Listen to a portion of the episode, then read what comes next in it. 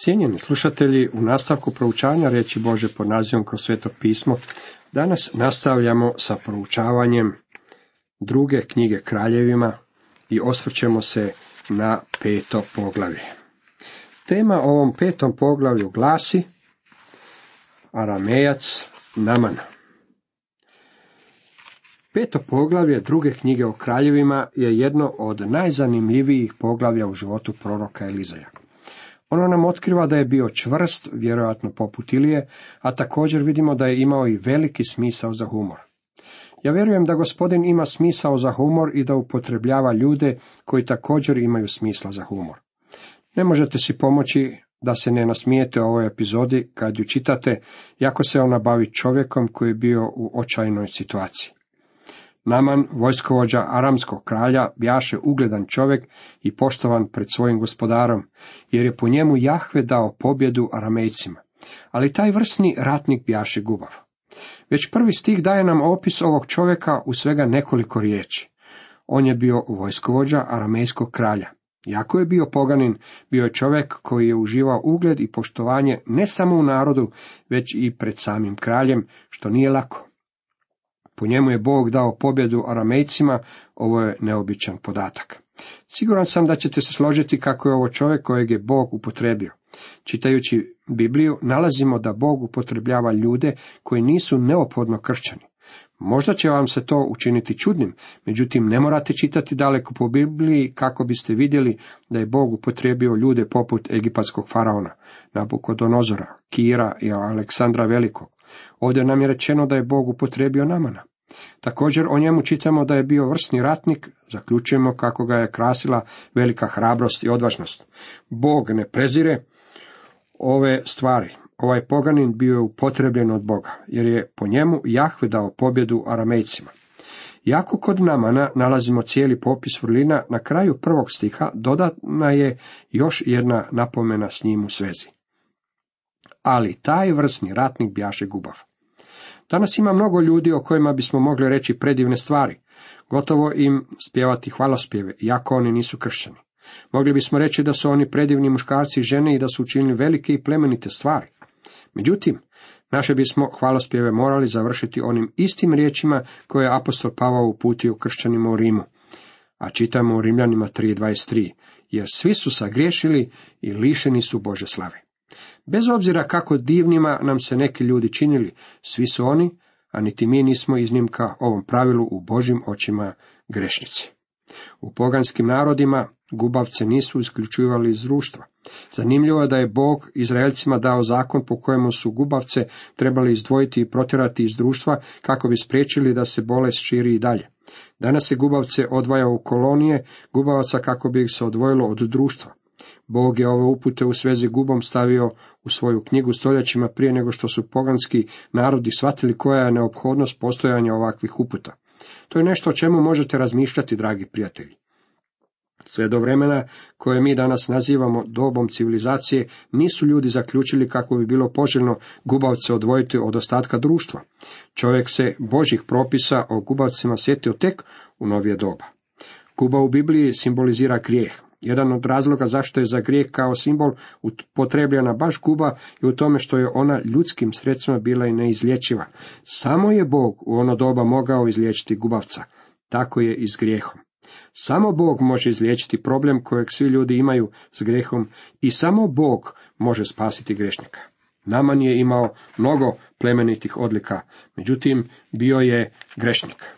On se mogao truditi svim silama, sakriti svoju gubavost, međutim nikako ju nije mogao izliječiti svojim naporima.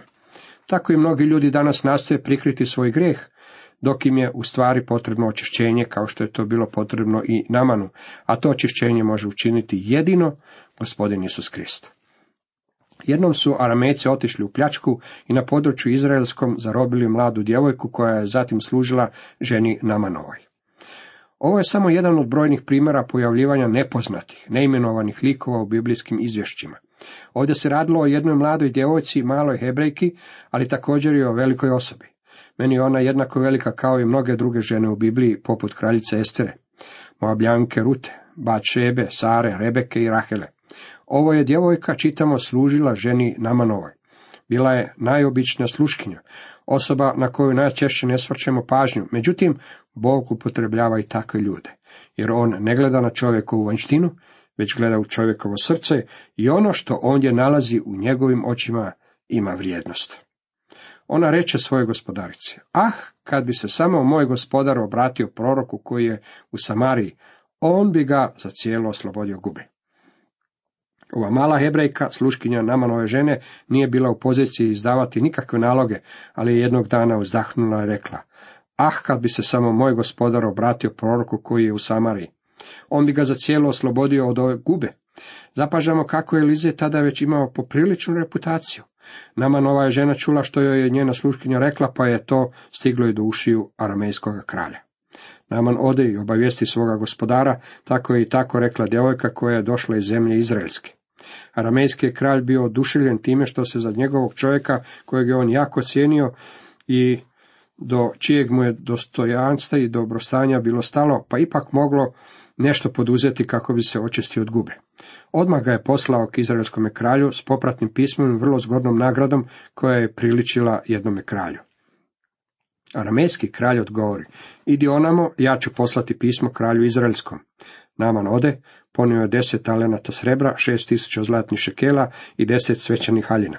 I predade izraelskom kralju pismo što kazivaše, uz pismo koje ti stiže šaljem ti evo i svoga slugu Namana, da ga izlječiš od gube. Kad je izraelski kralj pročitao pismo, razira haljine na sebi reče, zar sam ja, Bog, da mogu usmrćivati i oživljavati, te ga ovaj šalje k meni da izlječim od njegove gube. Gledajte samo kako traži povoda da me napadne. Ovo pismo aramejskog kralja u kojem zahtjeva da se zapovjednik njegove vojske izliječi od gube u velike i uznemirilo izraelskog kralja. Uzviknuo je, nisam ja Bog, ja ga ne mogu izliječiti. Poruka je bila poslana pogrešnoj osobi. Izraelski je kralj pročitao poruku iz pisma, ali je ona u stvari trebala otići Elizeju. Izraelski kralj je izjavio da on ne može izliječiti nikoga. Niti Elizej nije za sebe tvrdio da je iscijelitelj, međutim on je bio u kontaktu s velikim liječnikom. Izraelski kralj međutim zaključio da ga aramejski kralj ovakvom porukom i zahtjevom želi isprovocirati i s njim zapodjednuti svađu. Zbog čega bi drugog poslao zapovjednika svoje vojske s ovako nemogućim zahtjevom? A kad je Lize saznao da je izraelski kralj razderao na sebi odjeću, poruči kralju. Zašto si razderao haljine svoje? Neka samo onaj dođe k meni i neka se uvjeri da ima prorok u Izraelu. Eliza je rekao, pošalji Namana k meni. I tako Naman stiže sa svojim konjima i kolima i stade pred vratima Elizejeve kuće. A Elizej poruči dolazniku, idi i okupaj se sedam puta u Jordanu i tijelo će ti opet biti čisto. Naman je bio iz velikog kraljevstva na sjeveru. U stvari, u doba kada se ovaj događaj odigravao, njegov je narod imao svoju šapu nad Izraelom. Sirija je već izborila stanovite pobjede nad Izraelom i Naman je, s obzirom da je bio zapovjednik pobjedničke vojske, očekivao da će ga se dočekati s crvenim tepihom, kakvim se dočekuje predsjednike država i ine velikodostajnike. A što se desilo? Elizej mu je poručio neka siđe do Jordana i onda se okupa sedam puta. Naravno da je Namanov ponos ovim bio uvređen. Elizej je u stvari vrlo grubo primio ovog čovjeka. Zapravo, Elizej ga uopće nije niti primio, čak nije niti izišao na vrata kako bi mu poželio dobrodošlicu. Bilo je za očekivati da će prorok dočekati Namana, dubokim naklonom iskazati mu svaku čast. Umjesto toga, Elize je pred njega poslao svoga slugu kako bi mu ovaj rekao neka otiđe do Jordana i onda se okupa sedam puta. Što mislite, hoće li Naman prihvatiti Elizejev savjet ili neće? Naman se naljuti i pođe govoreći, gle, ja mišljah, izići će predame, zazvaće ime Jahve Boga svoga, stavit će ruku na bolesno mjesto i odneti mi gubu. Naman se uzrujao jer je on bio jako ponosan čovjek. Nikada ranije se nitko nije prema njemu ponio ovako ponižavajuće. Bog neće izliječiti samo Namanovu gubu, već će ga također riješiti njegova ponosa. Kada vas Bog spasi, on iz vašeg života odstranjuje one stvari koje su ranije bile trn u Božjem oku. Ponos je jedna od stvari koje Bog ne podnosi. Ponos se ne dopada niti nama, ljudima, međutim onako kako se mi odnosimo prema drugima, takvu stvari želimo da se i drugi ljudi odnose prema nama. Danas možemo mnogo slušati o činjenici da je Bog ljubav, međutim Bog isto tako i mrzi. Ne možete voljeti bez mržnje. Ne možete voljeti dobro bez da mrzite zlo koje se dobro protivi. Ako volite svoju djecu, onda ćete mrziti bijesnog psa koji bi mogao ući u vaše dvorište ili u igralište na kojem se igraju vaša djeca i ugristi ih. Željeli biste ubiti tog bijesnog psa? Istina je da Bog ljubi čovjeka, a riječima koje ne možemo protumačiti niti na jedan drugi način, Bog kategorički tvrdi kako mrzi ponos u čovjeka u srcu. U izrekama šest Dan nam je popis sedam stvari koje Bog mrzi. Među prvima nalazimo ohole oči, lažljiv jezik, ruke koje proljevaju krv nevinu. Vidite li što se nalazi na prvom mjestu Bože popisa onoga što mrzi? To je oholo ili ponosno oko. Bog kaže da to mrzi. On mrzi ponos jednako kao što mrzi ubojstvo. U Jakovljoj posljednici 4.6 čitamo Bog se oholima protivi, a poneznima daje milost. Očito je oholost, odnosno ponos veliki grijeh. U izrekama 16.18 nalazimo sljedeće riječi. Pred slomom ide oholost i pred padom uznositost. U izrekama 11.2 čitamo, s ohološću dolazi sramota, a u smjernih je mudrost. Konačno u izrekama 29, 23. redku čitamo, oholost ponizuje čovjeka, a ponizan duhom postiže časti. Zbog čega Bog mrzi ponos? Definicija ili bolje dijagnoza oholosti ili ponosa glasi pretjerano samouvažavanje. Radi se u neumjerenom vrednovanju samoga sebe. To je oduševljenost vlastitim položajem ili postignućima više nego što je to normalno ili uobičajeno. Pavao je to izrazio sljedećim riječima. Da, po milosti koja mi je dana svakomu između vas velim, ne Precijenjujte se više no što se treba cijeniti, nego cijenite se razumno, kako je već komu Bog odmerio mjeru vjere. Rimljanima 12, treći redak. Ponos je neumjereno vrednovanje vlastitog sebe. To je kao da se prodajete i zahtijevate višu cijenu nego što stvarno vrijedite. Jeste li ikada čuli onu izreku, htio bih kupiti ovog čovjeka po cijeni koliko stvarno vredi i prodati ga po onoj cijeni koliko on sebe procjenjuje da vredi. Ponos ili oholost je razlika između onoga što ste i onoga što mislite da jeste. Stotinu je upravo njegov ponos doveo do pada, to je bio njegov grijeh. I Edomov grijeh bio je ponos. O Edomu je Bog rekao, da se vineš ko orao, gnjezdo sviješ među zvijezdama i odande skiniću te riječe Jahvina. Čovjekov ponos u suprotnosti je Božem planu i kada god dođe do njihovog susreta nastaje trvenje. U takvom susretu ne postoji mogućnost sklapanja kompromisa. Uvijek se radi o susretu oči u oči, u udarcu glavom o glavu. Vidite, Boži je plan spasenja vrhunski odgovor na čovjekov ponos. Bog od čovjeka ništa ne oduzima. Međutim, Pavao je mogao reći nakon što se susreo sa uskrslim Kristom, a zapisao u Filipljanima 3.7, ali što mi god bijaše dobitak, to poradi Krista smatram gubitkom. Pavao se odrekao svoje religije, Pavao se odrekao svega što je ranije bio, iako se time i tekako mogao ponositi. Međutim, shvatio je kako Kristi ponos jednostavno ne mogu ići ruku pod ruku, ne može ih se svrstati u isti koš, ne možete istodobno biti oholi i ponosni i vjerovati u Isa Krista kao svoga spastelja. Ako vjerujete u njega, tada ćete sav svoj ponos baciti u prašinu i nećete ga se više sjećati. Priča o Namanu koju upravo proučavamo najbolje primjer čovjeka koji je bio lišen i oslobođen od bremena ponosa. Nema sumnje da je Naman bio velik čovjek. Bog je u prvom stihu nabrojao dosta stvari koje ga ističu kao karakternog i sposobnog čovjeka. Međutim, bio je gubavac, bio je grešnik. Boga nije izliječio samo od gube, već ga izliječio od njegova ponosa. Verujte mi, Elize ga je uvrijedio.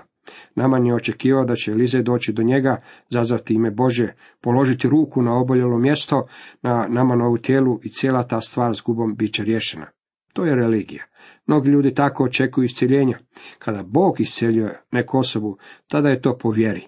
Tako po iscjeljenje ne odlazite k nekom čovjeku, već po iscjeljenje odlazite Bogu, velikom liječniku. Nisu li rijeke u Damasku, Abana i Parpar bolje od svih voda izraelskih? Ne bih li se mogao u njima okupati da postanem čist? Okrenu se i ode odande ljutit.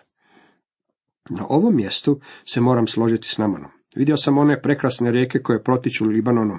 Iz Peiruta sam otišao u grad Biblos i zaustavio sam se na mjestu koje se naziva posjetnicom mnogih velikih ljudi zemlje. Zbog toga što je to mjesto na kojem su mnogi poznati ljudi ostavili svoja imena upisana u jednoj stijeni. Hodao sam tim krajem oko pola kilometra kada sam ugledao prekrasnu bistru rijeku kako se živo prebacuje preko kamenja. Jordan je mutna rijeka, htio bih napomenuti za informaciju. Zbog toga se slažem s Namanom kada kaže nisu li rijeke u Damasku Aba na i Parpar bolje od svih voda izraelskih? Ne bi li se mogao u njima okupati da postanem čist? Ovo ima sasvim praktičnu primjenu za nas. Mnogo ljudi mrzi doći do Kristova križa. To je mjesto sramote. To je mjesto sramote. Ljudi ne žele doći do križa. Umjesto toga žele učiniti nešto veliko. To je bilo ono što i Naman želio učiniti. Ah, taj Namanov ponos. On je rekao kako su rijeke u Damasku bolje i one su stvarno i bile bolje. On je bio zaprepašten prorokovom drskošću i besramnošću kada mu je ovaj rekao neka se ide okupati sedam puta u rijeci Jordan. Ali mu pristupiše sluge njegove rekoše. Oče moje, da ti je prorok odredio i teže, zar ne bi učinio? A kamoli kad je rekao okupaj se i bit ćeš čist. I dok je Naman tako jahao bijesan kući, njegove su ga sluge nastojale urazumiti. Da ti je prorok odredio i teže, zar ne bi učinio? Koliko ljudi u svijetu poznamo koji bi za svoje spasenje željeli učiniti nešto veliko i možda spektakularno. Međutim, za svoje spasenje ne morate učiniti ništa. On je učinio sve što je bilo potrebno učiniti. Sve što mi moramo učiniti je to, Isusovo dijelo prihvatiti u vjeri. K Bogu moramo doći kao prosjaci i Naman je trebao doći na taj način što je u stvari učinio.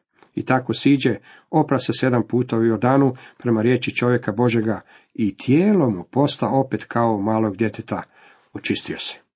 Naman je sišao do Jordana i u njemu se okupao sedam puta prema uputama koje mu je dao Elize. Ne znam što bih sve dao da se mogu vratiti u ono doba i promatrati ga kako silazi u Jordan sedam puta kako bi skinuo sa sebe svoju gubu. Zamišljam ga kako je svaki puta nakon što je izašao iz vode promatrao svoje tijele imali kakvih promjena. Vjerojatno je rekao ovo je absurdno, ništa se ne primjećuje, moja guba se ne čisti. Možda je pomislio, sigurno je Elize negdje u blizini, sigurno se ludo zabavlja promatrajući kako ja ovdje od sebe pravim budalo. Zašto sam ga uopće poslušao? Nakon što je po sedmi put izišao iz Jordana, bio je čist. Riješio se svoje gube. Vrati se on Elizeju sa svom svojom pratnjom, uđe, stade predanje reče. Evo sad znam da nema Boga na svoj zemlji osim u Izraelu. Zato te molim primi dar od svoga sluge. Ali on odgovori, tako mi živog Jahve komu služim ne primam. Naman navaljivaše da primi, ali on ne htjede. Tada Naman reče, dobro kad nećeš, ali barem dopusti da meni, tvome sluzi, dadu ove zemlje koliko mogu poneti dvije maske, jer sluga tvoj neće više prinositi pomirnica ni klanica drugim bogovima, nego samo Jahvi. A Jahve neka oprosti ovo sluzi tvome, kad moj gospodar pođe u hram Rimonov, da se ondje pokloni, pa se nasloni na moju ruku, onda bih se i ja poklonio u hramu Rimonovo. Neka Jahve oprosti, taj čin sluzi tvome. A on mu reče, idi s mirom i udalji se Naman i pređe dio puta. Duboko zahvalan zbog ozdravljenja koje je primio, Naman je molio Elizeja neka primi bogate darove koje je donio kao zalog svoje zahvalnosti. Međutim, Elize je ispravno postupio odbijajući prihvatiti nagradu i slavu za nešto što nije njegovo, već isključivo Bože djelo. Dobra pouka i za nas. Elize je imao jednog slugu koji se zvao Gehazi. Njemu se nije nimalo dopadalo što će tako vrijedni pokloni otići natrag otuda su i došli, pa je zato odlučio slijediti Namana. I Gehazi pohtije za Namanom. Kada ga je Naman vidio da za njim trči, skoči mu sa svojih kola u susret i upita ga, je li sve dobro? On odgovori, dobro je, moj gospodar šalje me da ti kažem, upravo su stigla dva mladića iz Efraimove gore, dvojica od proročkih sinova. Daj za njih, molim te, talenat srebra i dvoje haljine. Naman reče, uzmi, molim te, dva talenta i navalioše da uzme i zaveza dva talenta srebra u dve kese i dvoje haljine i predade ih dvojici svojih momaka da ih nose pred njim. Zbog čega je Gehazi uzeo darove od Namana? Radilo se o čistoj pohlepi. Kad je Gehazi stigao do Ofela, uze ih iz njihovih ruku i pohrani ih u kući. Zatim otpusti ljude i one odoše. Kad je došao, stajao je pred svoga gospodara, Elizej ga upita, odakle Gehazi? On odgovori, tvoj sluga nije nikam odlazio. Nakon što su sluge nosile darove cijelim putem, kada su došli do Gehazijeve kuće, on ih je uzeo i pohranio ondje, a sluge je poslao natrag k Namanu, kako ih Elizej ne bi vidio. Nakon što je sakrio blago, Gehazije je požurio natrag na svoj posao, ponašajući se uobičajeno kao da se ništa nije dogodilo. Ali Elize reče, nije li duh moj bio s tobom, kad je netko sišao sa svojih kola, ti izišao predate? Sad si primio srebro, pa možeš kupiti maslinike, vinograde, sitno i krupno blago, sluge i sluškinje. Ali će se guba Namanova prilijepiti za te i za tvoje potomstvo za uvijek. I Gehazi se udalje od njega bijel od gube kao od snijega. Veliki Namanov grijeh bio je ponos. Veliki Gehazijev grijeh bila je pohlepa. Dragi prijatelji, pohlepa je guba duše. Cijenjeni slušatelji, toliko za danas.